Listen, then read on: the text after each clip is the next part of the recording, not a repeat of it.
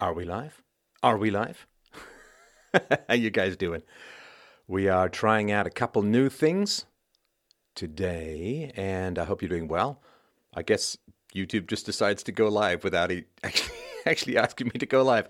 It's a good thing for once. I wasn't uh, jamming my finger in my ear for uh, for fun and and profit. So hi guys, how you doing?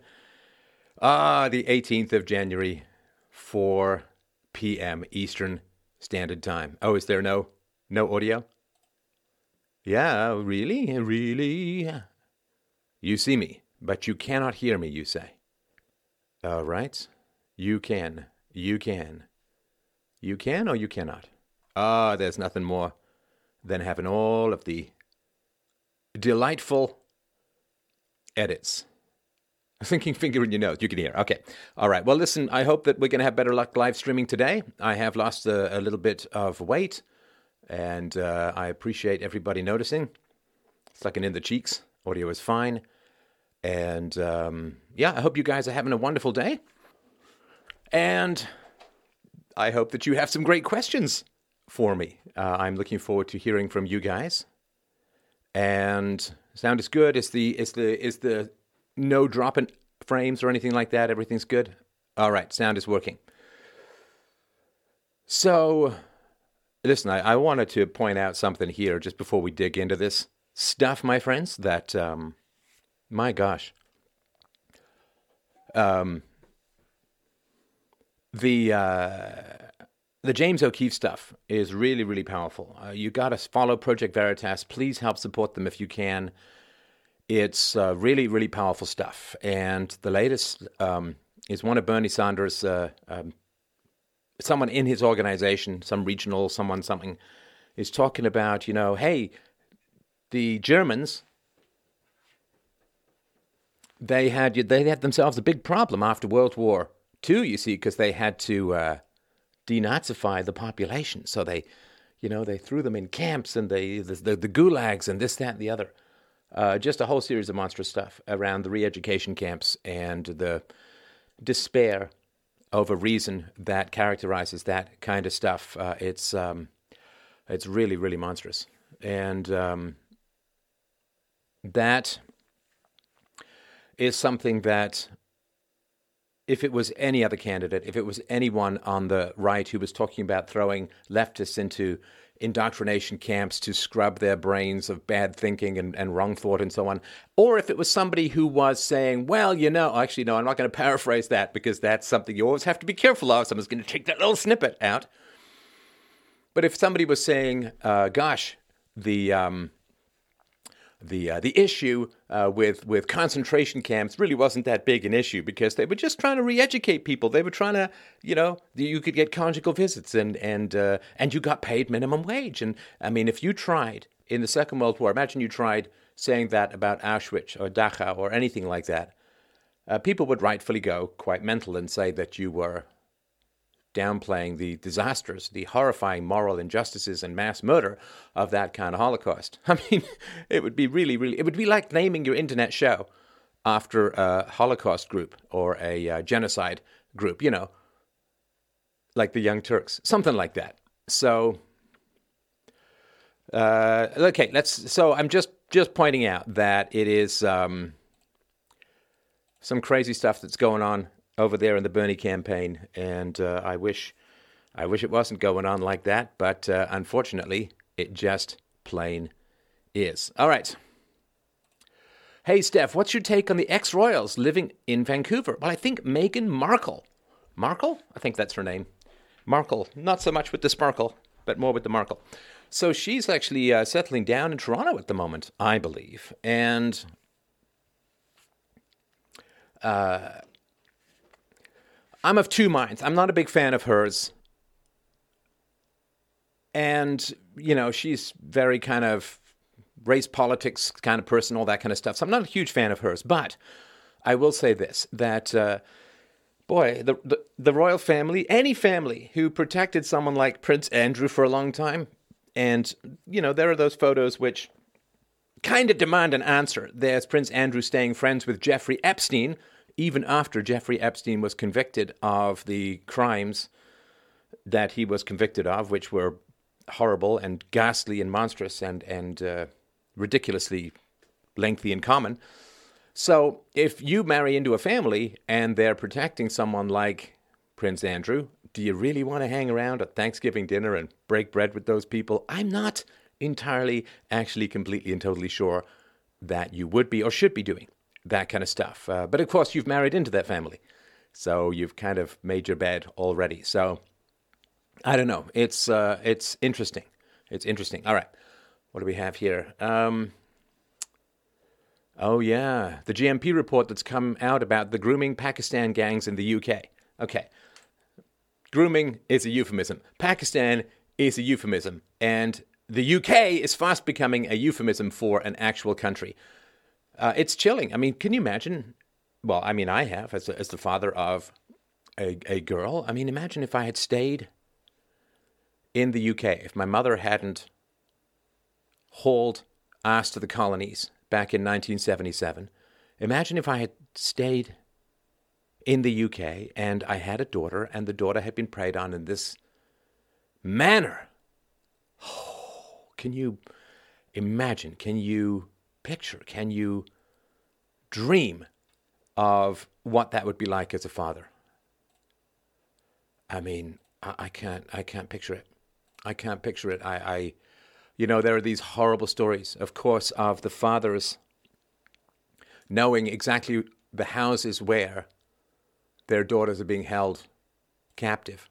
There are just horrifying stories of the fathers beating on the door, calling the police, trying to get help to get their children, their daughters out there. There are tales of girls who are kept as sex slaves and their babies are sold off. A series of babies sold off. I actually, many years ago, I was delicate about details here because it's not other people's fault that they knew me before I became prominent. But many, many years ago, I knew a woman from India who had been uh, kidnapped and uh, raped and forced to marry, and her child had been taken from her when she attempted to flee, or she got out finally. And um, I mean, it's it's monstrous. It's monstrous. And there are new reports that as many as 100,000 young mostly British, uh, no, mostly all British, mostly white, some Sikh girls and others, of course, uh, being preyed upon by these uh, pedophile gangs. And um, I mean, to me, this is uh, if it was if it was any organized group, organized foreign national group, this would be considered an act of war. And um, it's monstrous. Uh, that the entire country is not up in arms. And, and it is astonishing to me. And also, of course, I think there's got to be a new rule. I don't mean to sort of steal creepy Bill Maher's book, but a new, new rule. New rule is something like this. If you get called horrible names for accurately talking about horrible things in the world, first being called a conspiracy theorist, and then maybe a racist, and then maybe a xenophobe, and then maybe a white nationalist, and then maybe a white supremacist, and you get called all of these horrible names for saying terrible stuff is happening in this world. If it turns out, you see, that you were correct, well, you should, of course, get massive apologies. You should, of course, get reinstated to wherever you've been kicked off. Think Loomer. And the world should turn around and say, My God, we are sorry that we called you. Cra-. I mean, Tommy Robinson was talking about this for many years and was acted against in about as savage a way outside of a, totalitarian dictatorship as can be occurred. And he just went to what was it, Denmark and got a free speech prize, which I believe he more than deserves. And it's uh, it's monstrous. So everyone who talks about oh immigration, this, that, and the other, the basic reality is you are going to have to deal with the fact that this kind of immigration has resulted in the mass rape of about hundred thousand little girls and I'm sure some boys. What was there one story of a girl being ground up and sold in a shop? It is um, it is monstrous. It is it is beyond monstrous, really. And my heart breaks for these girls. My heart breaks for these girls and for their families. And I mean, gosh, if, if you've been kidnapped and confined and raped repeatedly and, and had your children, I mean, I'm like, I hate to say it because I, you know, never say never, but really what, what is your, what is your capacity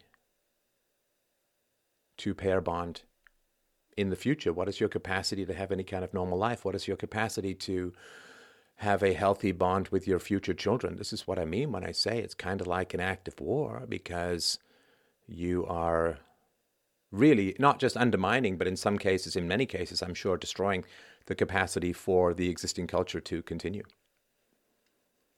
So yeah, it is um, it is absolutely monstrous. All right, let's hit questions. I'll try and keep these short. How to recover from childhood emotional neglect? Hmm. Okay, that's a, that's a great question. Neglect is one of these things that's very very tough to recover from you know, I don't want to put myself in the hugely lucky category, but there was some positive aspects to the abuse that I received as a child, namely that it was literally in your face, it was violent, uh, it was dis- uh, chaotic and disruptive, and so on. Neglect is very deeply humiliating in a way that violence is not. Violence, at least you have the attention of your quote caregiver, and you can give your caregiver, I know this sounds kind of creepy, but it's true nonetheless, that you can give your caregiver some value in terms of being what Lloyd deMause called a, a poison container. In other words, your um, your your mother, your father, or both are in a bad mood. They can take it out on you. At least you're providing some dark, sinister value to them. And neglect, though, is is really terrible. I just did a call-in show with a fellow who wanted to know how he could meet a, a good woman. And one of the things that he was dealing with was that when he was 18, his family dropped him off at a homeless shelter where he lived or tried to live for two years before he managed to get his, himself started. Which is a kind of neglect, of course, right? An abandonment, really. So neglect is really tough. Uh, neglect is really, really tough. And the way that you deal with it is you have to denormalize the neglect. You have to denormalize the neglect. Abuse, I believe, repeats itself when we normalize the abuse and universalize it. Normalization and universalization is kind of the same thing, right? So when I was younger, I thought deep down, I didn't think this consciously, I was still very sort of unformed and ill informed. But I thought kind of deep down that women had a particular kind of nature that was varying degrees of pole similar to my mother or my friends' mothers or the other dysfunctional parents that were in our particular level, fairly deep, but not at the very bottom of hell. And so what you do is you say, oh, well, th- that's, that's female nature. It's female nature and male nature. And, and you, you have to try, and, and there's a reason for that, of course. It's not because we just love to universalize, although we kind of do, but it's not just because of that. It's because we evolved in small communities, right? 50 people, 80 people, maybe 100 people. We would involve, we evolved in tribes, in small villages, in farming communities, in fishing communities, just, and, and so there was not a huge amount of difference in the people around us when we were growing up. And so female nature, when you're talking about maybe 25 to 50 women, maybe 75 women. And, you know, when you're picking from the pool of young women, just as they're picking from you, the pool of young women is probably like 10 or 20 of those, maybe, who are available. Maybe even less, but 10 or 20. Now, there's just not going to be a massive amount of variety between those 10 and 20 people. With 10 and 20 girls, right? I mean, there's just not going to be a huge amount of variety. So, extrapolating from that is not, it's not crazy. Hold on a sec.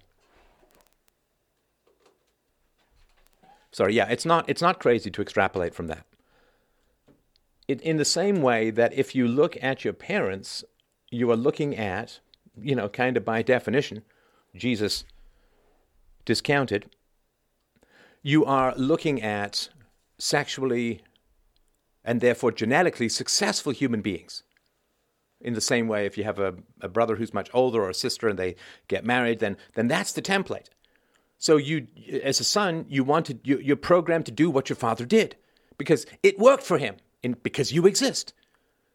And so you can kind of go off the beaten path, so to speak, and say, "Well, I'm going to try something completely new, totally new, wildly new." Yeah, well, maybe Genghis Khan style or or something like that. You'll you'll find a way to make that work, but it's really risky, and you wouldn't do that if you had a reasonable certainty of reproduction. So, this is why we copy what our parents do, because it worked. They are genetically successful entities because you exist. So, if your father is violent, then you are programmed towards violence because you are programmed to reproduce your genetics, and everything else goes by the wayside. Everything else is less important than reproducing your genetics because without reproducing your genetics, there's nothing, no possibility of anything else, right? I mean, if you come up with some wonderful grand theory of the free market or, or, or free will or peaceful parenting, the non aggression principle, universally preferable behavior, you come up with some wonderful thing, but your genetics don't get passed along, well, you still have meme imprints and there's stuff that you can do that's kind of really behind the scenes, whether you live or die through that. But for most people aren't out there creating big, powerful new ethical theories or theological interpretations. They're not Martin Luther. They're not uh, John Calvin. They're not uh, any any of these people, the founders of Anabaptism or the, anything like that. So for most people, you've got to copy what your parents do, and you're programmed to do that almost against your will. And if your father is violent, then in your tribe, women like violent guys. That I mean, I'm not. This is not a moral judgment. This is just the reality of the way that things work in the real world and how things work from an evolutionary uh, standpoint, right? So if your father is, you know, gentle and and kind, and then it's like, okay, well, that's what women like, so that's what I should become. And of course, you will inherit a significant proportion of your parents' personality traits, right? There's a uh, every now and then this kind of floats to the surface where I said uh, we we inherit uh, that there's we inherit a good deal of our personalities from our parents, and then somebody always retweets that you know both my parents suffered from mental illness, and it's like, haha. But mental illness is different, right? It's like saying you, uh, it, it's you inherit height, you don't inherit scars, right? If your mother gets stabbed, you don't inherit the scar. So mental illness is not a personality trait. It's usually the result of something cracking under extreme pressure and abuse. So I know I said I was going to be short, but this is a big it's a big question. It's a very essential question. I really respect you uh, for for raising this, Stan. So, first thing to understand is you are programmed to normalize how you were treated. And if your mother neglected you, then you have to learn to love neglectful women because you're programmed to believe that that's kind of all there is around is neglectful women. Your father chose a mother who neglected you, or your father chose a wife who had you and she neglected you. And so you're programmed to do what your father did, which is to choose a woman who is emotionally distant, emotionally unavailable, depressed, anxious, self contained, walled off, full on Roger Waters style. Who knows, right? But that's what you're program- programmed to say, well, that's female nature, and that's what I better get bloody well get used to, or there's no reproduction for me.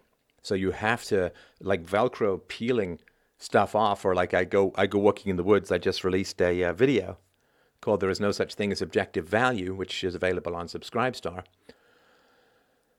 Uh, for my uh, uh for my uh, supporters, I really really appreciate that. I've got like hundred posts out there on Subscribestar, and a lot of those are videos just for those guys because I mean it's um, incredibly valuable and, and absolutely necessary for this. So so you have to denormalize it. If you want a different path, you have to get off the train tracks of genetics and history and reproduction and what I call Simon the Boxer, right? So Simon the Boxer is an analogy from my book Real Time Relationships: The Logic of Love, which is available for free at freedomain.com. And Simon the Boxer goes something very briefly like this. Why does someone become a boxer? Because he was beaten as a child. Now, he could not control whether he was beaten, but he could control his response, as in, screw you, you can't hurt me, or I'm going to take it, or I'm going to tough it out. So being beaten He can't control that, but he can control his response to being beaten. The only sense of control he has over his life is his response to being beaten. So when he becomes an adult, not being beaten causes him great anxiety because he feels like he's out of control. I know it's a little counterintuitive, but you understand sort of the logic. And to denormalize that is very tough. What you have to do is go through the experience of how unpleasant it was, and that tears off the Velcro of repetition from your future. It gets you to jump the tracks. So you have to, like, your parents owe you interaction. Your parents owe you interaction in the same way that they owe you food and shelter and, and health care. They owe you interaction because you're born into the ABC, right? The accidental biological cage. I don't have to feed a guy in India, but if I lock some guy in my basement, I really have to feed him because I've cut off his other sources of food, right? I've locked him in my basement. So your parents owed you interaction, and if they did not give it to you, they were woefully negligent and abusive as parents. You can't have a child and then just abandon the child in your house and, and just not interact with that child. I mean, you can do it, obviously, but it's immoral. It's absolutely immoral, absolutely wrong. So you have to just go through how painful and how awful that was, and that's going to give you a lot of anger towards your parents, and that's why parents, a lot of parents who are abusive, don't like me talking about this stuff. And then you sit down and talk about it with your parents. All right. How do I best warn family member without much self knowledge about dating a single mother? How does he approach the topic with this woman? Uh, groin punch? that's, that's a tough question.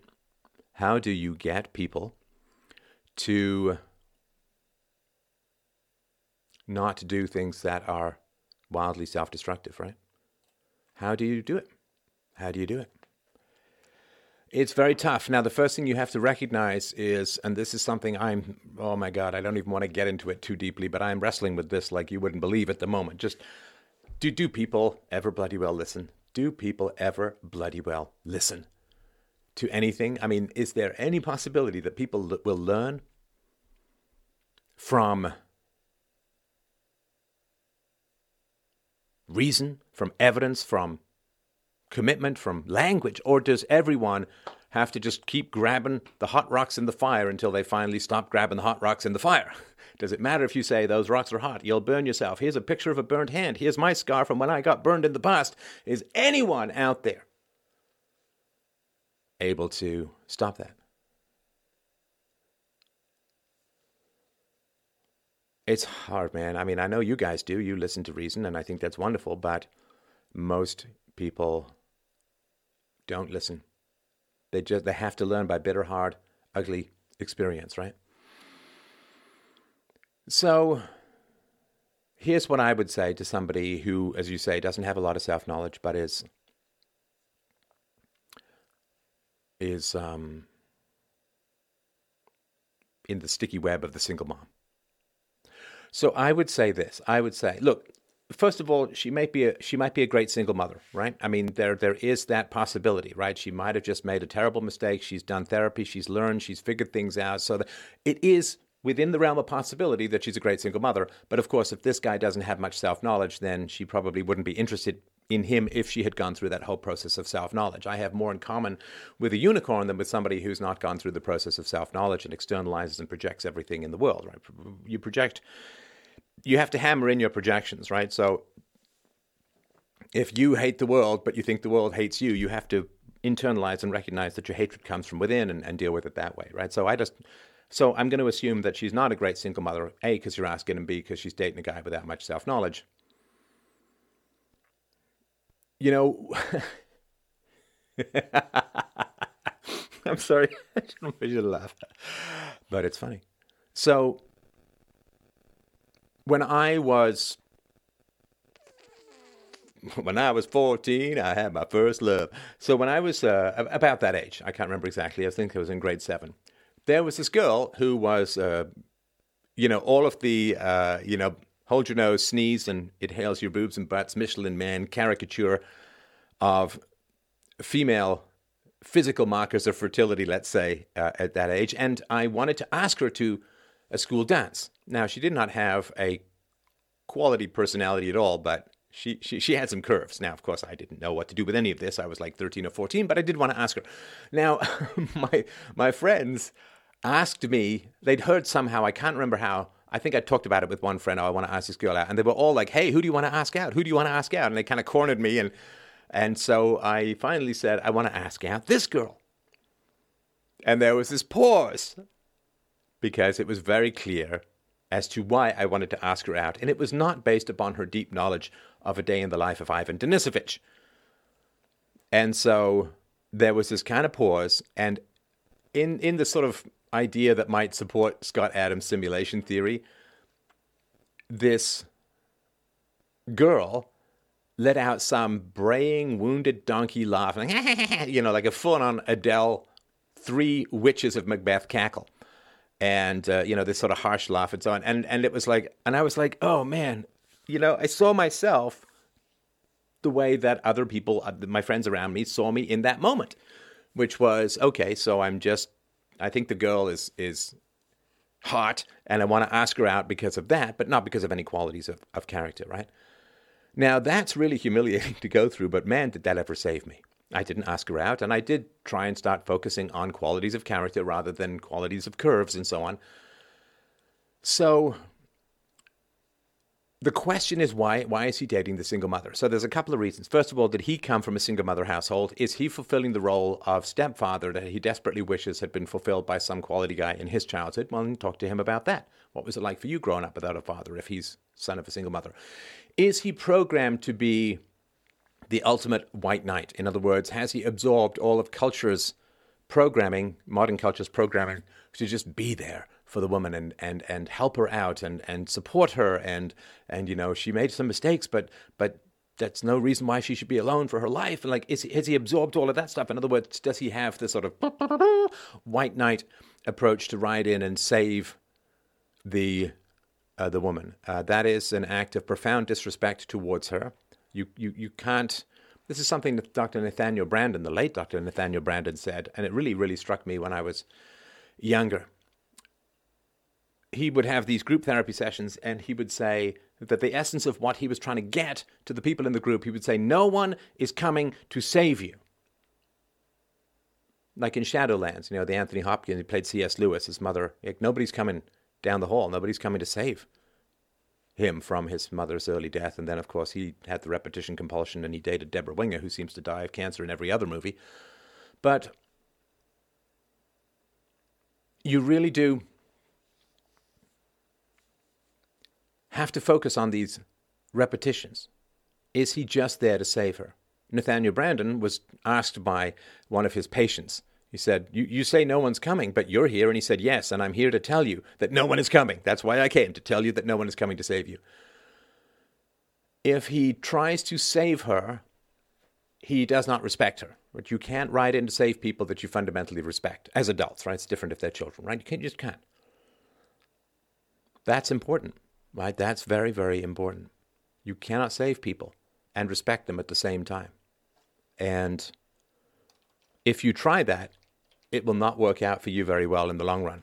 So people will be happy being saved, you know, like, yeah, pay my bills and all that, but they won't be very happy in the long run because that lack of respect is something that is really catastrophic for people. It really is catastrophic for people. So that is what I would say regarding all of that.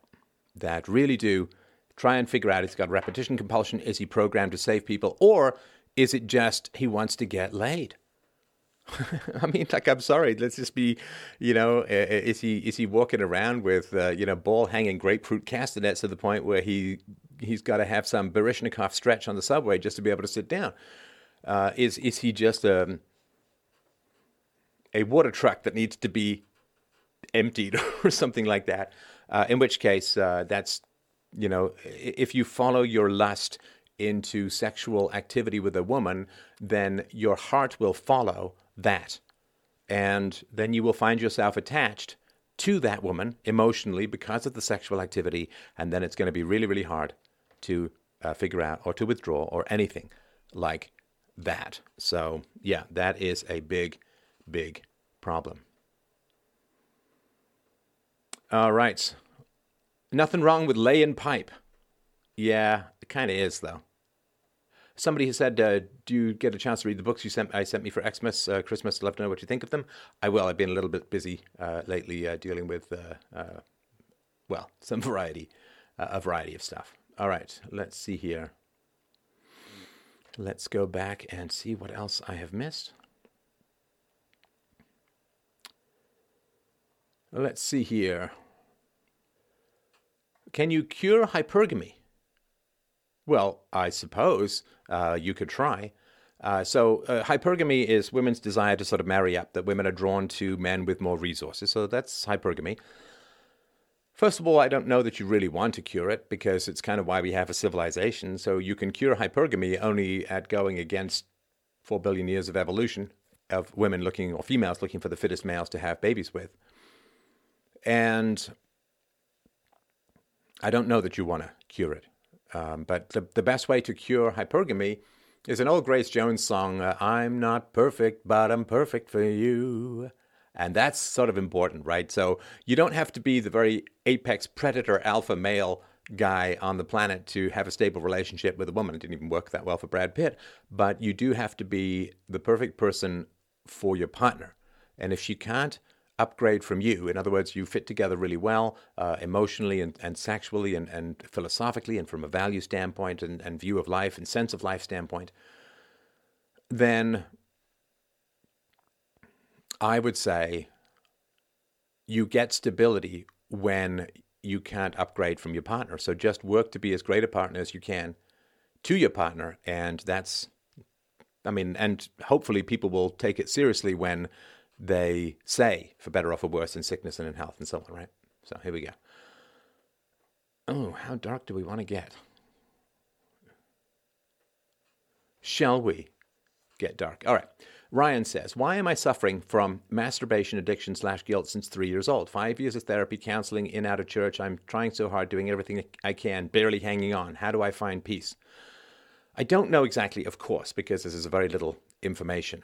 But um, uh, I would imagine that, um, let's just say, self play is a form of um, self soothing, a form of anxiety management. You know, like some people, when they're anxious, they will go and exercise, uh, which can have various good and bad effects. Some people, when they're anxious, will eat. Some people, when they're anxious, will just dive into video games. Some people, when they're anxious, will. You know, there's lots of different ways that people can sort of self soothe without dealing with the source of the anxiety, right? That's so. My guess is that uh, this uh, anxiety is probably at the root of this, and you're trying to deal with your anxiety through self play and uh, orgasm and maybe the, the, the tiredness or, or, quote relaxation that comes afterwards and so on.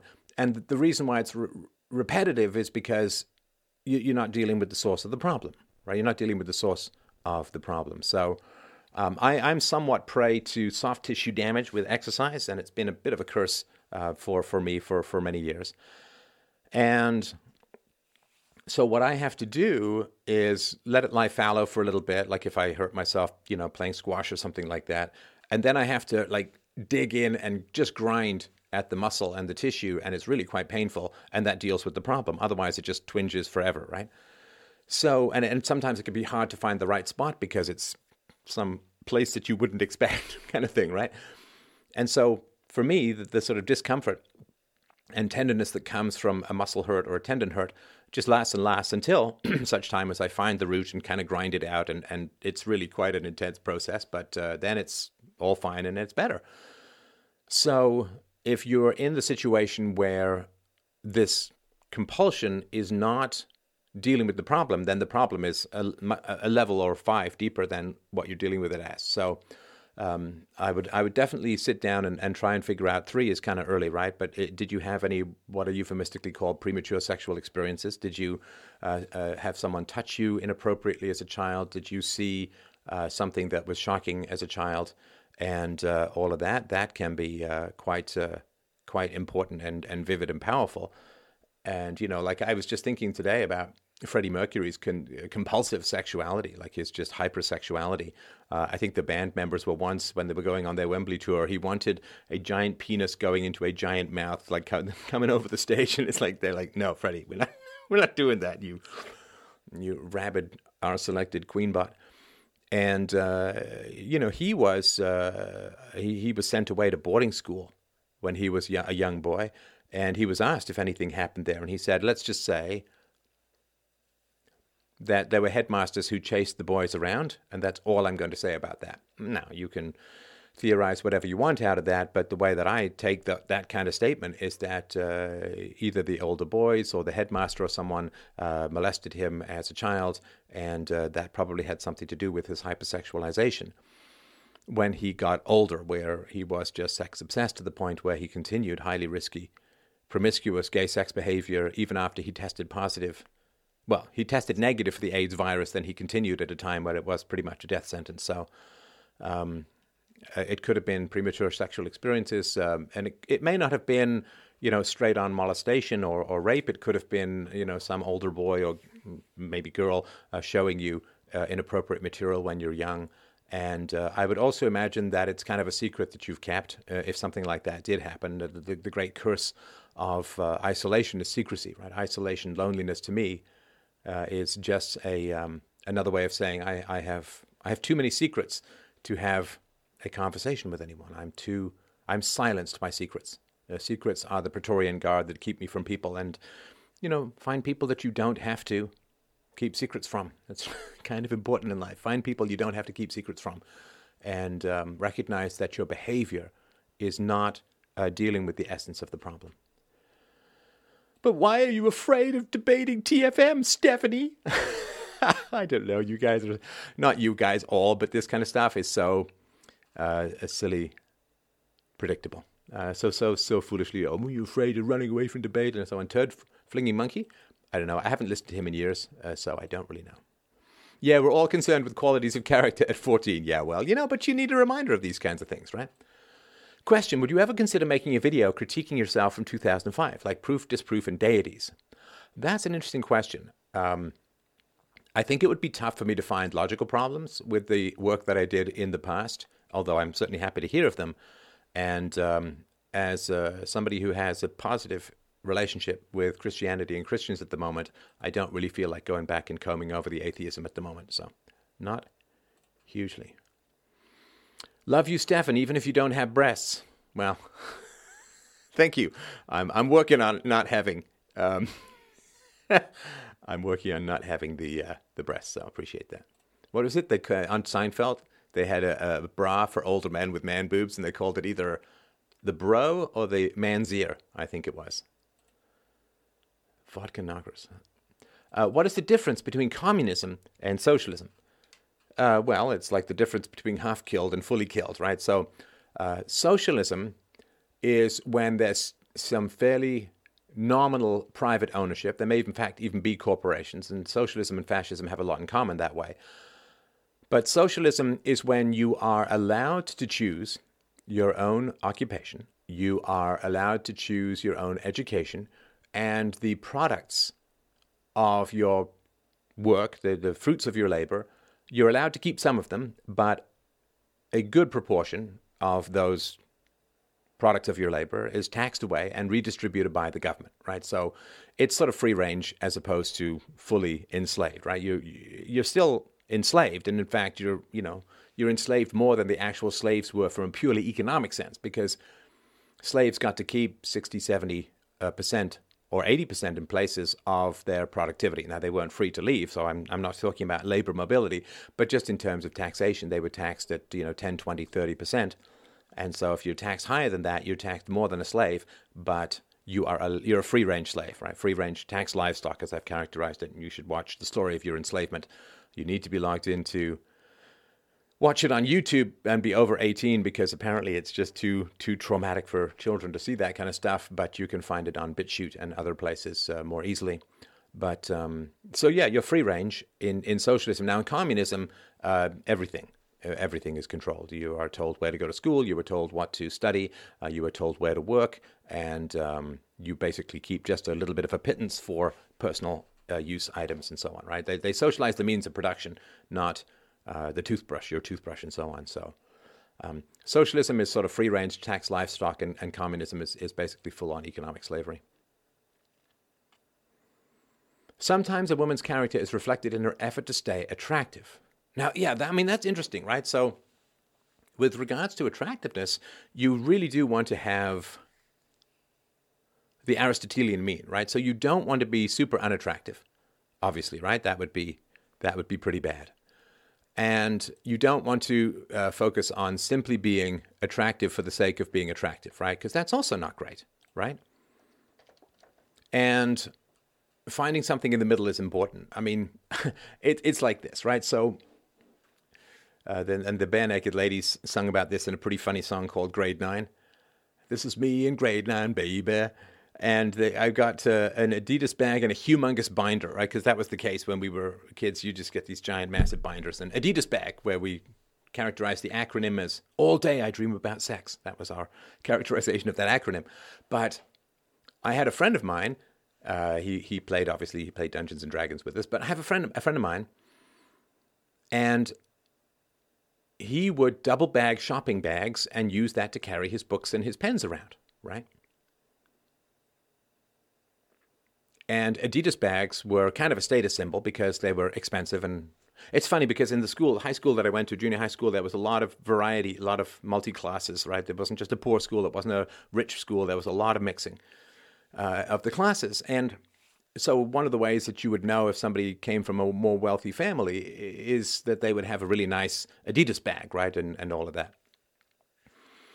So, my friend you know, when the Adidas bags were like 20 bucks, which was a, a staggering sum back in the day. I mean, when I had a, a, paper route, I was, yeah, it was hard to, it was hard to make money, uh, at least hard to make a, a decent money.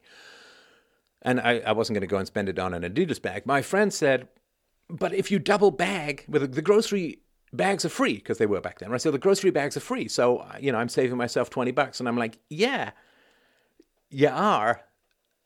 And you're also saving yourself the cost of dating uh, of getting married, of, you know, you're saving yourself the cost of a wedding.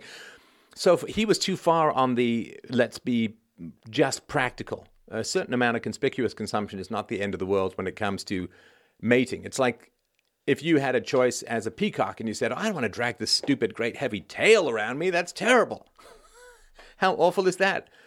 Well, uh, that would be um, that would be bad, right? I mean, because if you say, well, I don't drag the stupid heavy peacock tail around, then the female peacocks aren't going to find you attractive. And you've saved some muscle energy, but you've lost your entire genetic lineage. So it's kind of tough. You do want to be um, appropriate. You do want to be groomed. You do, you know, all of that. But at the same time, if you go too far on focusing on appearance, then that's not good either because you're showing a pretty rabid insecurity. I remember working up north, doing. Um, we would go out into the bush and we would get soil samples, and then we would use a whole process. I don't have to bore everyone with it, but I would we do a whole process to try and figure out where the gold was because gold is very heavy and will sink to the bottom of sediment and silt. And I was working with this woman, and every now and then we'd just get bush crazy, and we would uh, just go into town. Some places you could get into town, some places you couldn't. Some places I was like a seaplane or a, an ice plane ride away from town, and other places we could we had trucks and we could go into town. And I remember being a little bush crazy, and I would go. Um, this is in the town of Nakina, way north in Ontario. Every now and then we just go in and grab a meal and have a couple of drinks and um, maybe sing some karaoke and and and dance. I love, still do love, loved to dance, man. I would go to to discos from the age of like 15 or 16 onwards because high forehead and, and uh, British accent, I just talked my way in. And I would go to these discos and I'd dance for hours and hours. And I just love, love shaking a tail feather, love the boogie, right? Anyway, so I was working with this woman and I'm like, oh, you know, her name, let's, let's go into town, you know? And she's like, hmm, I need about an hour to do my hair and put my face on. And I'm like, we're not going to a photo shoot, you know, we're not going to to try and get modeling gigs. We let's just and but she couldn't she couldn't go into town without, you know, everything being just so. Now, I think that's a little bit too far on the other uh, side of things. So uh, I think an Aristotelian mean is probably important there. All right. Great questions. Great questions. Let's see here. What else do we have? What I would think of Canada's political future seems highly unlikely that the size of the state can ever be reduced, especially with mass migration. Well, if um, if Canada continues with Canada has the highest rates of immigration per capita, I think in the world, certainly in the Western world. So if it continues, then the tax base of the existing population will simply be broken, and that's how you know people say, oh, you, whites are going to go down to like twenty percent of the population by twenty sixty or twenty seventy. It's like nope, because uh, the the the government will simply run out of money. I mean, seriously, run out of money. It does happen. I mean, no, it doesn't seem like it happens because we've got a lot of productivity, a lot of fiat currency, a lot of central banking, and that's going to be a big mess. And I think a lot of people will just end up going back home. So, all right. Uh, Stefan, you've discussed this before. Where can one read about why some abused children develop a personality as the funny friend in their peer group? you know what? I don't think I have discussed that before. But it's a very interesting question. And I have these little markers. I, am you know, if you sort of sit and think about your life, I'm sure you do as well. You have these little markers. Now, these markers are fascinating because they're things that you remember and you have no idea why. Things that you, so when I was a kid, I grew up in England, of course, where there was like, there was no TV basically. There were three channels BBC One, which had news all the time, BBC Two, which had like really sweaty mastermind Q&A shows, and then ITV, which would occasionally show a Bond movie, which would shut down the entire country because everybody would stay home to watch the Bond movie. And there was like, I don't know, you, you get like an hour of cartoons on Saturday morning or whatever. So I really didn't grow up watching any TV. And of course, the British weather is more conducive to going outside a lot of times than the Canadian weather is. So spend a lot of time outside, a lot of time going out, making up games with friends and all of that. So had a lot of glorious anarchy as a child and no central planning and making up your own rules and enforcing them horizontally and socially through ostracism, ostracism rather than vertically.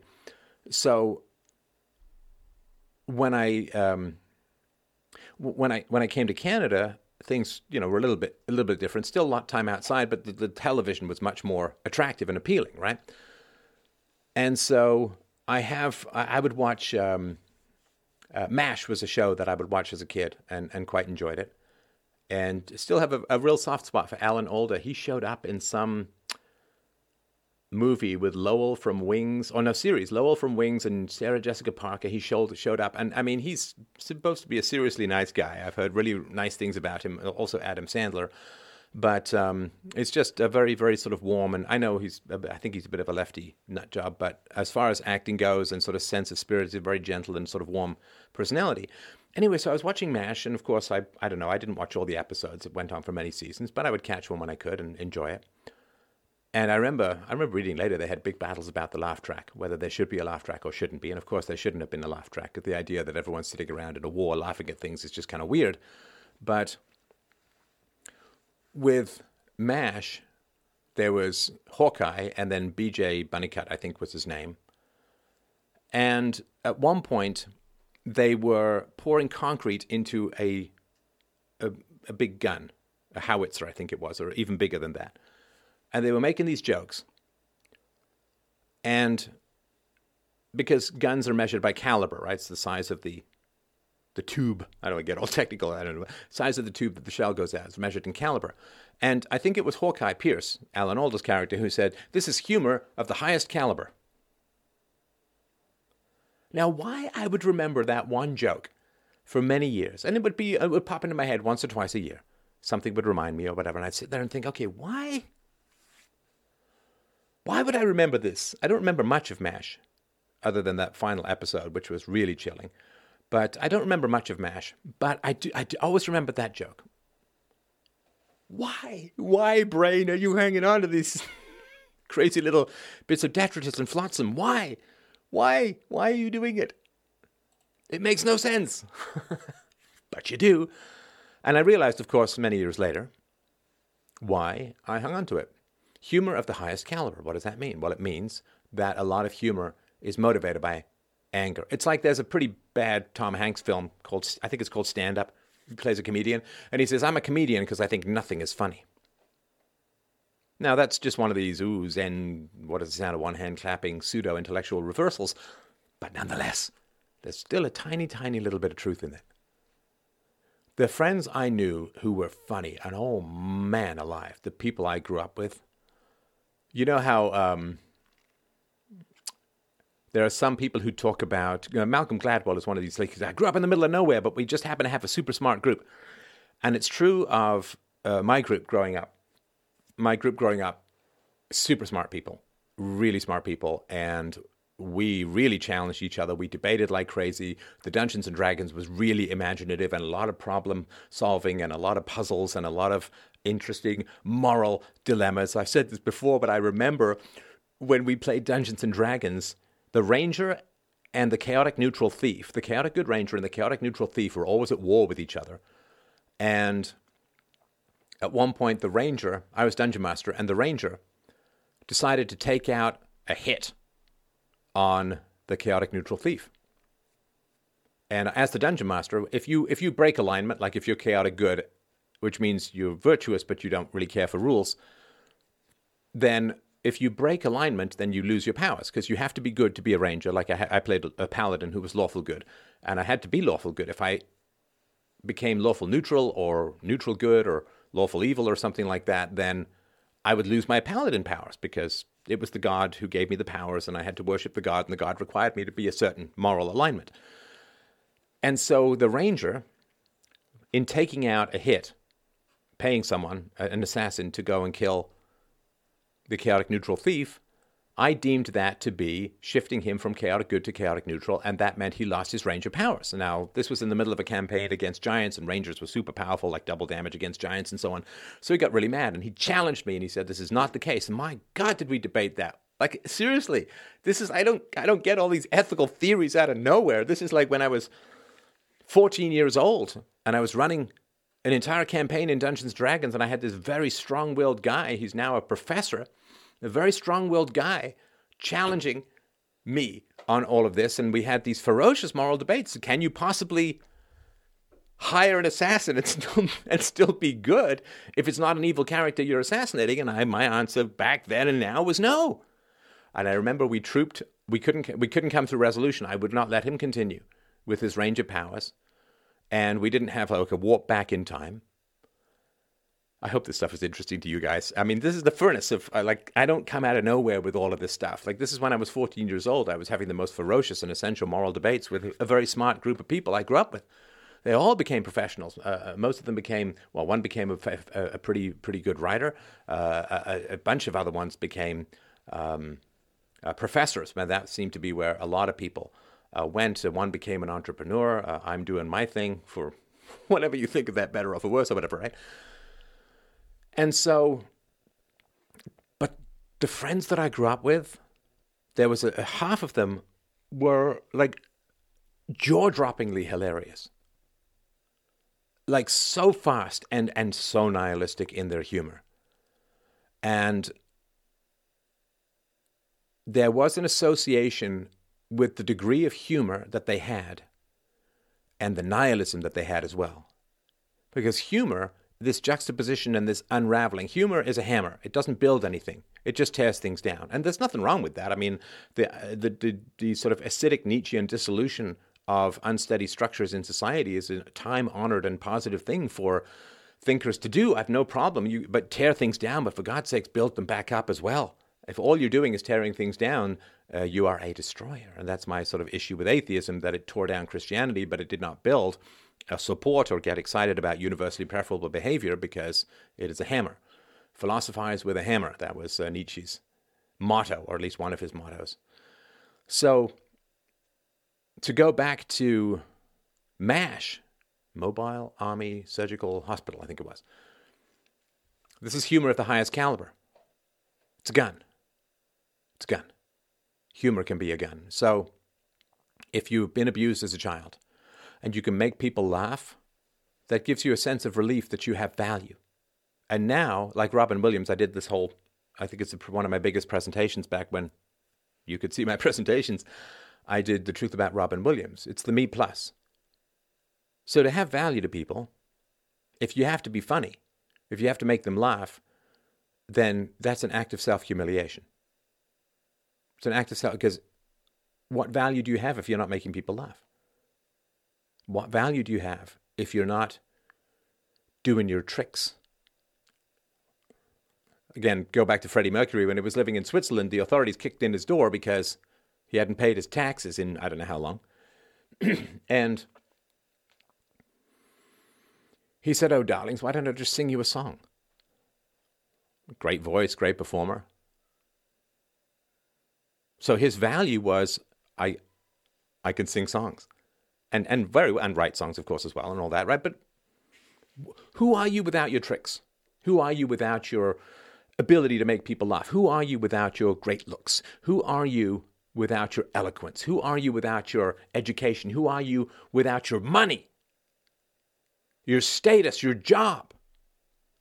The bare forked animal, the lollipop human being that every child draws. Lollipop head, stick body, who are you without your trappings and your accoutrement? Who are you without your mockers? It's an interesting question, isn't it? Who are you when you can't perform for people? Well, Robin Williams, I don't think was much when he couldn't perform for people. I, Michael Hutchence wasn't enough.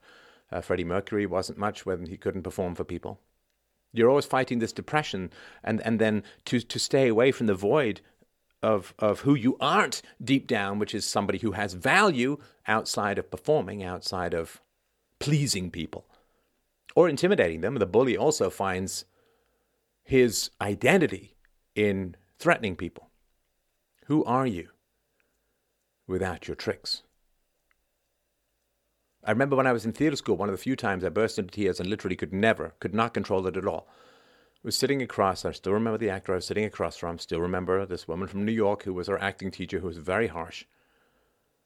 And we all wanted to go and act, you know, be big and be actress. And I was sitting across from another actor, and we just, we were given scripts, and we looked down and we read the line, we, we, we got the line, we looked up, we looked into the eyes of the other actor, and we said the line. No acting, no performance, no just simply saying, and it was half of us just burst into tears. Who are you without your show? We all are traveling showmen, right? We're all a traveling showwoman, right? We all got our cleavage and we all got our Armani suits and we all got our souped up cars and we all got our expensive watches and we've all got our wit and we've all got our eloquence and we've all got our knowledge and we show it off. We display. It's a peacock tail, right? Who's the peacock without the peacock tail? Well, because we are supposed to be on the journey towards self actualization and not the blind photocopy of genetic history, you got to figure out who you are without your tricks at some point. Who are you if you are not singing to people? Who are you if you're not making money for people? Who are you when you cannot distract people with your shine and your toys? It's a very essential question. It's a very underrated question. Because if you can seat yourself firmly in your identity and know that you have value because of the good you bring to the world and the listening that you will perform, and if you're willing to be egoless and invisible in the service of good, well, then you will always know what it is to be both loved and hated. So, yeah, I think humor is one of those things. How can we trust logic given that it is a product of our brains? Well, it's not a product of our brains. Your dreams at night, they're a product of your brain. But uh, no, you, um, you trust logic because logic is the mirror of the objective behavior of matter and energy in the universe. Ah, let's see here. Please cover more of the Richmond, Virginia Second Amendment rally on January the 20th. All right.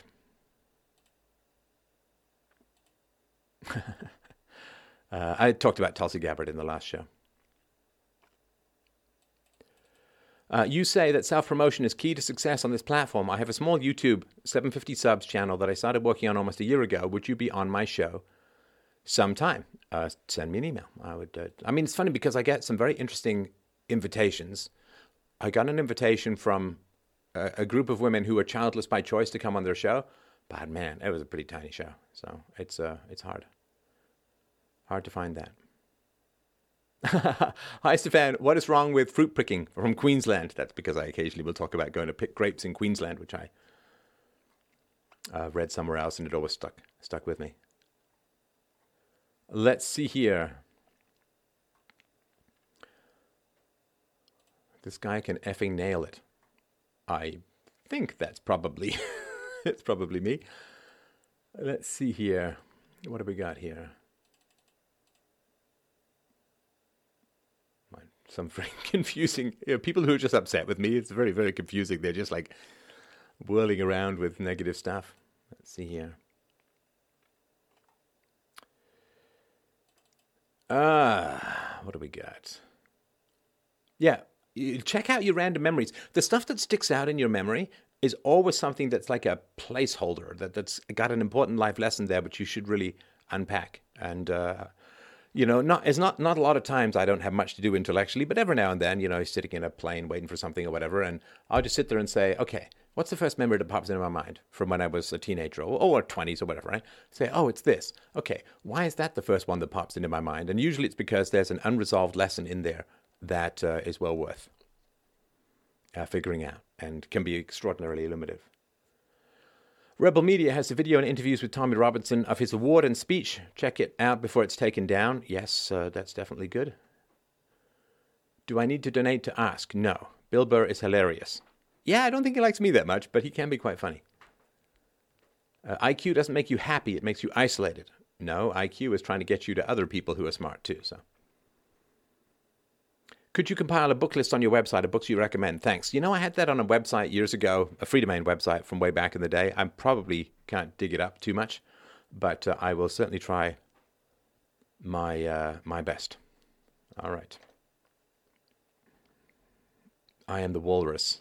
well, it's funny, you know, that, that that song has been poking around in my head because uh, I have become known as the Eggman on uh, Facebook and, and Twitter and other places, right? I am uh, I'm the Eggman because I keep reminding women that their eggs are going to fade, and if you want to have kids, like a, a good friend of mine, uh, good friends of mine, just had their third child, which they worked very hard to get, and uh, it's a beautiful family, and uh, I don't want people to miss out if they can, right?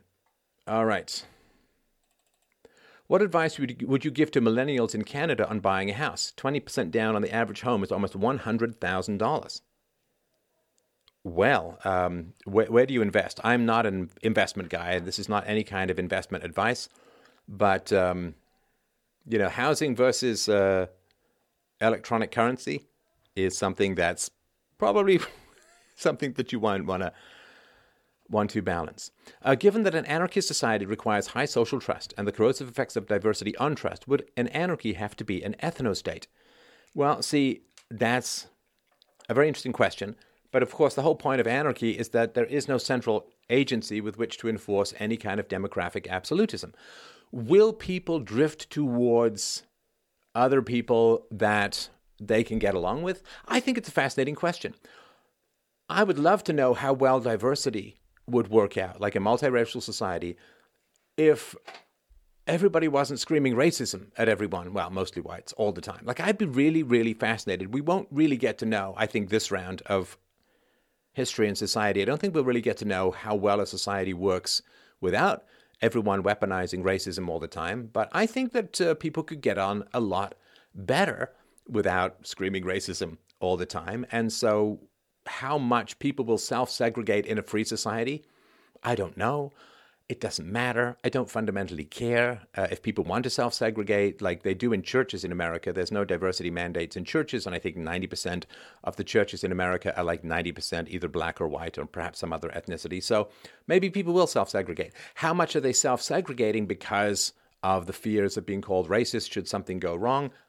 It's certainly an influence and certainly an effect. And, um, I mean, I've had tons of people of other races on my show. It doesn't really care about the other races, whether they are or aren't, and have great conversations with them. Like really, really fun conversations with people of other races, just as I do with people of my own race and so on. So, you know, there's no there's no segregation on this show as far as that goes. And people say, I mean, sometimes I don't even know. I find out during the conversation, or sometimes people will email me ahead of time because it's part of what they want to talk about, or there's a cultural influence or a uh, racially cultural influence in what it is that they want to talk about. It's good to know ahead of time, but um, there won't be any kind of um, ethno state in a, a free society. Will people self segregate?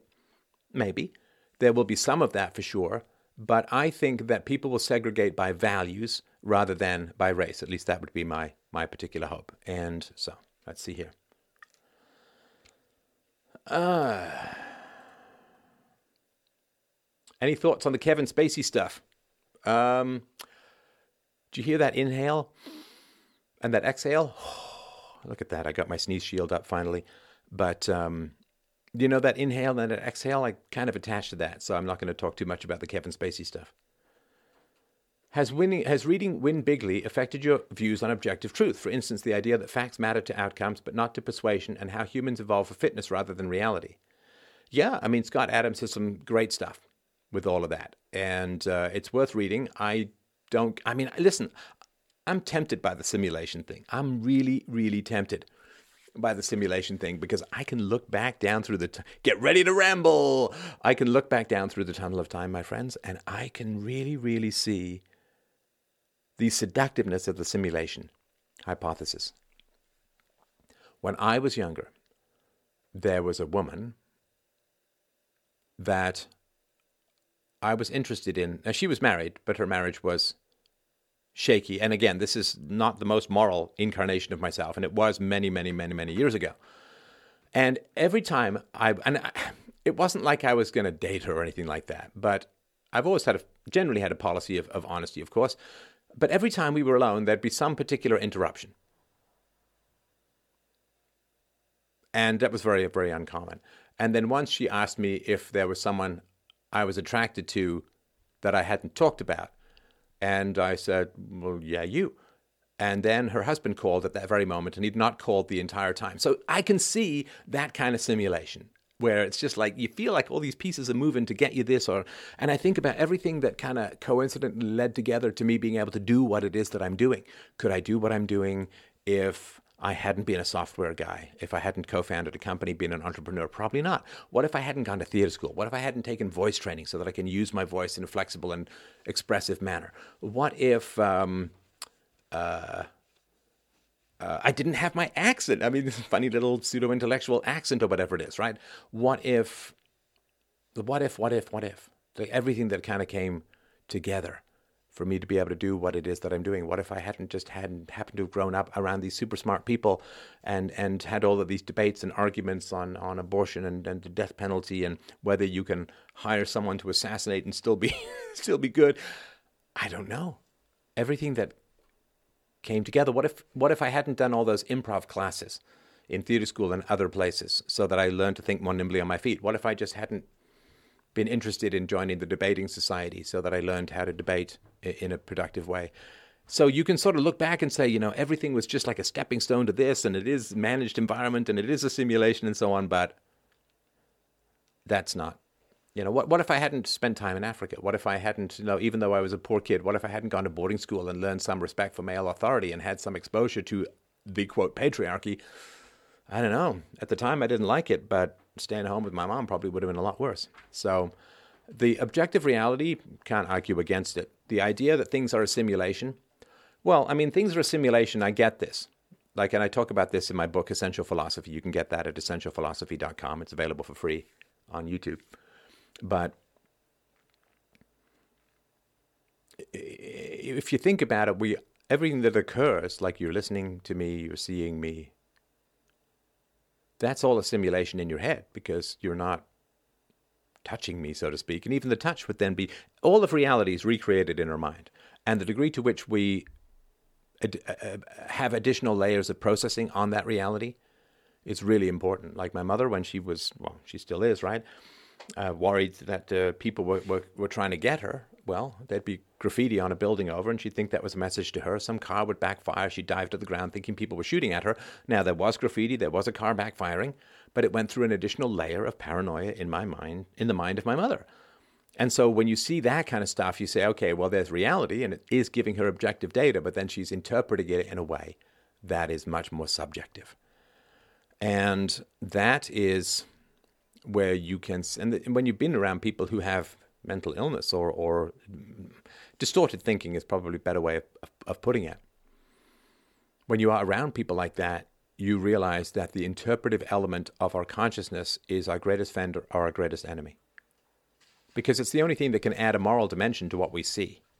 But it can also take us to very distorted and strange places in our minds. So uh, that is uh, really important. So, yeah, I, I, think working on the simulation hypothesis in that we recreate the most essential aspects of our re- reality, our value judgments, which don't exist in reality but exist in our, our minds. But I don't go to the whole Cartesian demon in a tank simulation stuff. I lost the plot. Stefan rambling for 20 minutes. yeah, it happens, man. It happens. Me, egoless, laugh out loud. Well, that's so funny, you know, because it's people. Ah, what if you hadn't lost all your hair? Also very important because I would have been a, a may have stayed a shallow player for longer. Who knows, right? I'm not proud of all of that stuff. I, I did some, um, I think I did some negative things when I was younger to women's capacity to pair bond, uh, and I just I didn't know any better. I wasn't trained any better. So it's funny, you know, people people think that that I'm motivated by I have a big ego or or I'm vain or I'm somehow looking for attention or you know, and you see this, oh, he's just a troll. He's just trying to provoke people and he loves the attention and so on. It's like, it's actually a, a very significant and deep misperception, misinterpretation of what I'm doing. If I had this ego which wanted positive reinforcement from the world, I wouldn't tackle the most challenging topics known to man. Like I, I, knowing that the you know there'd be some significant blowback and so on. Like I, I wouldn't, I wouldn't do that. I, didn't come up with a theory of ethics because I, I felt I had a complete grasp on ethics. Like I was in my late thirties when I sat down to write universally preferable behavior, and I did that because I didn't know what was good. I didn't know what was good, and I wasn't willing to just say, "Well, everything's subjective," because that never lasts, right? That's just an excuse. Like people say everything's subjective, but racism is evil. It's like, well, you can't have it both ways, right? So there is a, a huge amount of egolessness in what it is that I'm doing. Like when I'm talking to someone in a, in a call-in show, I'm listening, and sometimes I will listen for half an hour. I listen for an hour before I'll give any feedback. That's me just trying to absorb where the person is coming from, and this is not an ego exercise. This is an exercise in egolessness listening, if that makes sense. So I don't sit here and say, oh, you should watch me or listen to me. You're here and you watch me and you listen to me because of the value that philosophy can provide to you. Right? That that's important. The value that philosophy can provide to you is why you're listening, why you watch, why I hope that you will support the show at freedomain.com forward slash donate. So it's not about my ego. Would you just, I mean, if I was just sitting here grooming myself in a mirror, would you tune in to watch? Of course not. of course not. Because if men find out we can shapeshift, they're going to tell the church. So you wouldn't do that um, you watch for the value that I can provide to you, not to serve or feed my ego. And just think if I was vain, I mean, look at the stuff that is said about me in certain dank corners of the internet. I mean, that's not a vanity serving exercise. You have to be egoless in order to be able to survive that level of hatred and criticism, right? You, you have to be without ego, because otherwise, your ego is something that is used to wound you. Your vanity is something that is used to, to wound you. Because if I'm mixing myself into the conversation, when people hate what it is that I'm saying, I would then think that they hate me. But it's not the case. Right? So people get mad at me, and then I point them to the data, I point them to the arguments, because the people who hate me have to understand that they don't hate me. They hate the truth. They hate the reason. They hate the evidence, right? Now, again, maybe I've made an error, in which case they can, you know, inform me and, and I can correct, as I've done a number of times on the show. But no, the, the only way that you can survive that level of hatred and animosity is to recognize that you are the clear glass through which they see a view of the truth. And if they hate the view and smash the glass, then they're woefully confused about the source of their anger. It's, I mean, I'm just the glass through which you see the data, the reason, the evidence. It's an ego less position to be in. Because if I invest my ego into what it is that I'm doing, first of all, you'll be much less interested because I'm here to provide value to you. I'm not here to have you look at me and say, ooh, whatever, right? Or ah, whatever, right? I'm there to provide value to you. I'm here to provide value to you. And that's why I ask for value in return, and this is the whole donation thing, which you know, it's it's a it's reciprocal, it's fair, right? It's it's a reasonable exchange of, of value. But I have to prove value before I'm going to ask you to return value, which is why I put just about everything out for free and so on, right? So, no, the idea that that's there's some ego thing going on for me here is just wrong. I mean, it, it, uh, my show, if I was here to be liked only, I would be. well, I was getting a couple of names popped into my head, which I won't mention here, but I wouldn't be myself. I'm not here to be liked. I'm not here to be loved. I'm not here to be hated. I'm here to be a delivery mechanism for philosophy, for arguments, for reason, for evidence, for perspectives. That's what I'm here for. So you don't care about me. You care about the value that I provide. Listen, my family cares about me, my friends care about me, the people who love me care about me. But you care about the value that I can provide to you, and that's exactly as it should be. I don't want to be a charity case as far as that goes. I do want it to be a reasonable exchange of value because that's what keeps me going. Like why I sit down and do a live stream today. Well, I wanted to test some stuff out because my live stream on Thursday, the um, the Donald dot win was uh, problematic, so I wanted to figure some stuff out here. But I'm here to try and provide some value to you. And I'm here because every time I do have a conversation about philosophy with the world, I both teach something and I learn something about myself, about philosophy. It's a wonderfully reciprocal way of mutual education. So, all right. Uh, and I haven't lost all my hair. It's funny, you know, it's these technical little stupid things that bother me. People say, you're balding. It's like, nope, that process is pretty complete. it's pretty complete. Have you watched Marriage Story on Netflix? If so, what are your thoughts, as well as your thoughts on marriage in modern day society? I want kids, but I'm frightened by the traps of modern day marriage. Ah, yeah. So who's in that? Um, the guy from Girls and Ky- the Kylo Ren guy uh, who used to be a Marine, who was creepy as hell in Girls, like a complete sociopath in, in this Lena Dunham show, Girls. And, oh gosh, oh, it's Scarlett Johansson, right? So they play uh, a married a married couple. Now, what to me is the most astounding part of that movie is first of all, it actually gives. Oh, is that the one? No, that's the one with Alan Alda. I think that's the one with Alan Alda. Okay, sorry, I got that earlier part wrong. But the most astounding thing about that is, first of all, that it shows just how destructive the divorce process is on families and on children. That's really quite powerful. But the second thing is, there's a really ferocious scene. Adam Driver, is that his name? Adam Driver. And Scarlett Johansson there's a scene where they finally just let rip on each other and they are just brutal with each other. It is there's murderous language where you're trying to just rake and destroy and and psychically and soulfully wound someone to the point where they'll never be able to put themselves back together again.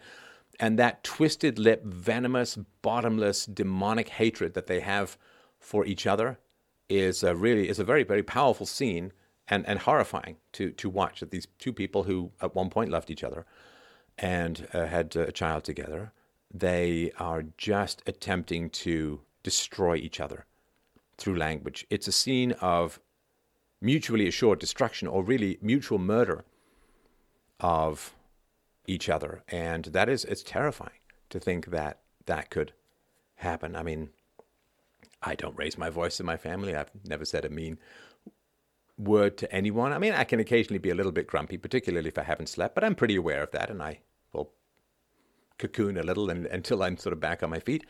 And that's pretty rare, but it is it is terrifying. You have to find someone who you can't imagine hurting.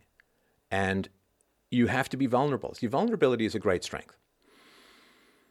Because when you're vulnerable, you find out how people handle power in relationships, right? So if you are upset about something and you're vulnerable and you're hurt and, and you communicate that to someone you're dating, then you're saying, I'm in a down state.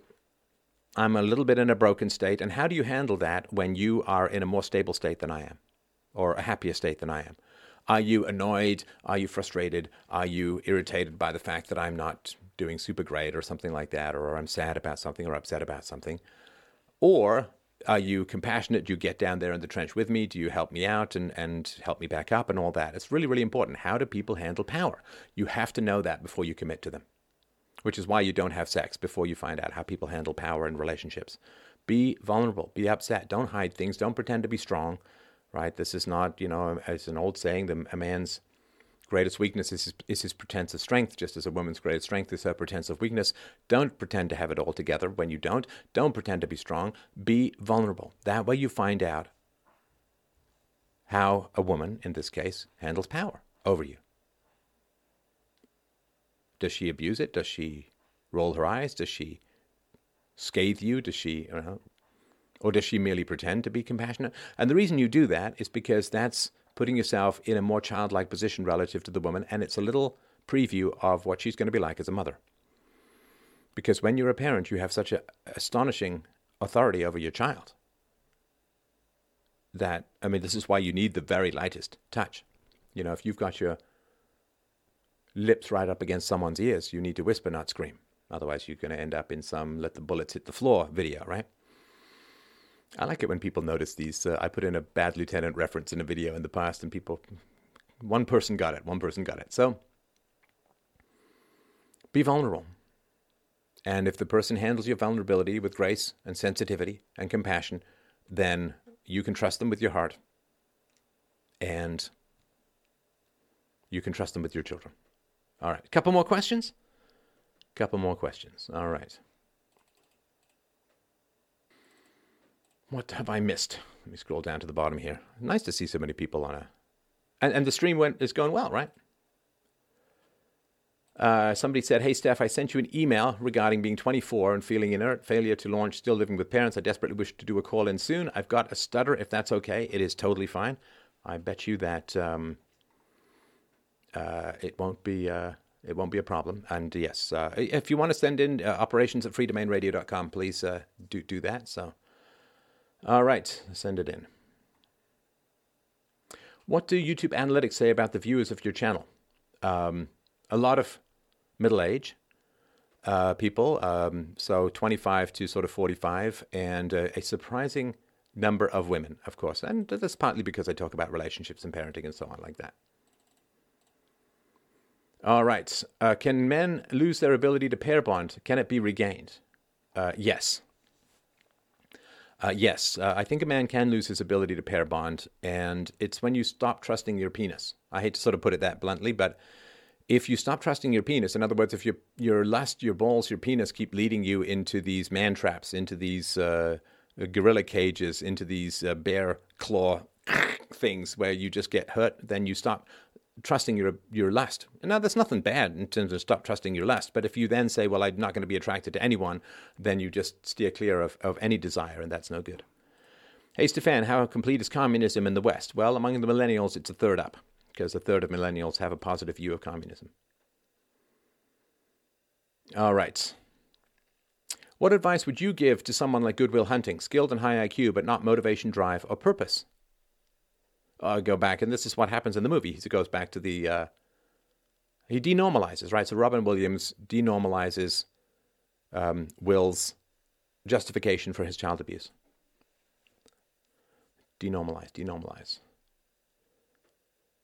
All right. Uh, hey, Steph, I'm moving in with my girlfriend in two months. Do you have any advice? It's been a wonderful relationship so far, and we're excited. Well, just get married then. Why are you moving in for? What are you moving in for? Just get married. I mean, if you don't commit to the woman enough to, to want to marry her and, and make the vow forever, then what are you moving in for? It means that there's still some part of you that's not committed. So I would say, right? Uh, what do you think about the rise in homeschooling? Well, oddly enough, it seems to coincide with the rise of teaching children about anal sex. So I would say that that's perfectly uh, understandable. When do you think Bitcoin will gain mass adoption? Well, when there's more a um, uh, when fiat currency goes through its big mess, and of course the Fed is inflating the stock market with a lot of inflation and so on. So, uh, yeah, that's when it's going to be, right? All right, let's see here. Anything else? Anything else? Do you think the concept of transhumanism and humans radically integrating with technology at a biological mental level is a big issue to consider for humanity's future? Well, it's not the violation of the non aggression principle. I would say go for it. Thoughts on 5G? I don't know enough about it. I've heard that people are very alarmed by it. I've also heard that it doesn't really matter. So I have sort of, you know, when noticing that, I mean, two Canadian rock stars died of brain tumors recently um, Gord Downie from the Tragically Hip, the singer, and uh, Neil Peart. Sorry, I thought it was Peart. I really did. Neil Peart, the drummer for uh, Rush. Uh, I think that um, Gord Downie was in his 50s, Neil Peart was 67, and there were people saying that uh, it's partly due to radiation with people glued, with the cell phones glued to their head. And again, I'm no expert on this, it's just my particular thought. Uh, don't, uh, don't, don't jam high radiation devices up against your, your brain or your body a lot. Like, I don't like these women who carry their um, cell phones in their bra or in their back pockets. It's like, you know, get a little pocket, get a little shield or whatever it is, and use a, a headset and try and keep that thing away from you and don't sleep with it under your pillow and just get get air tubes or like so non-radiation headphones and so on. That's what I use here. So I would just say mm, keep it keep it further back. Have you seen the documentary The Game Changers? Uh, that's a nutrition documentary, right? I did watch a little bit of it. Um, I haven't watched any more simply because I've watched a lot of documentaries where people are like, oh, this is the solution and it changed my life and it's perfect. And I try this stuff and it doesn't really do that much. And I end up drifting back to all the food I grew up with, but less of it. So. Well, let's see here. Getting married after only five months of dating seems kind of fast, but we're on the route to marriage, I believe. But advice upon moving in would be awesome. Well, why don't you wait? I mean, I proposed to my wife after a couple of months of marriage, and we were married within 11 months of meeting each other. So I would say that um, wait until you, like, why are you rushing? Why are you hurrying, right? Uh, wait until you're ready to marry and then uh, get, to, get together. Uh, what's better, gold or Bitcoin? why does it have to be one, one or the other? All right. Um, do you think there's a place for legal immigration? You seem to be completely against it, but it doesn't violate the non aggression principle. Also, it has definite economic benefits. Well, not to the people that those immigrants are competing with. I mean, have some compassion for the people those immigrants are competing with. Think, have some compassion for all of the young men, mostly young men, who were told, boy, get yourself a computer science degree because that's the wave of the future. It's like, oh, sorry, no, we're importing 12 million people from India. It's like, you know, have some compassion for all of that. So. Let's see. All all movies are propaganda. Um, yeah, I mean, all art is propaganda to a to a large degree because it's it's an attempt to replicate the worldview of the artist into you. So it's kind of like an infection, but you can be infected with good stuff too. What happened with your wife? I don't know. There's this rumor out that I'm divorced or she left me or something like that. Uh, no, no. Uh, let's see here. Stefan, thank you for your job. Um, I appreciate that. Thank you very much. Thank you for your support out there.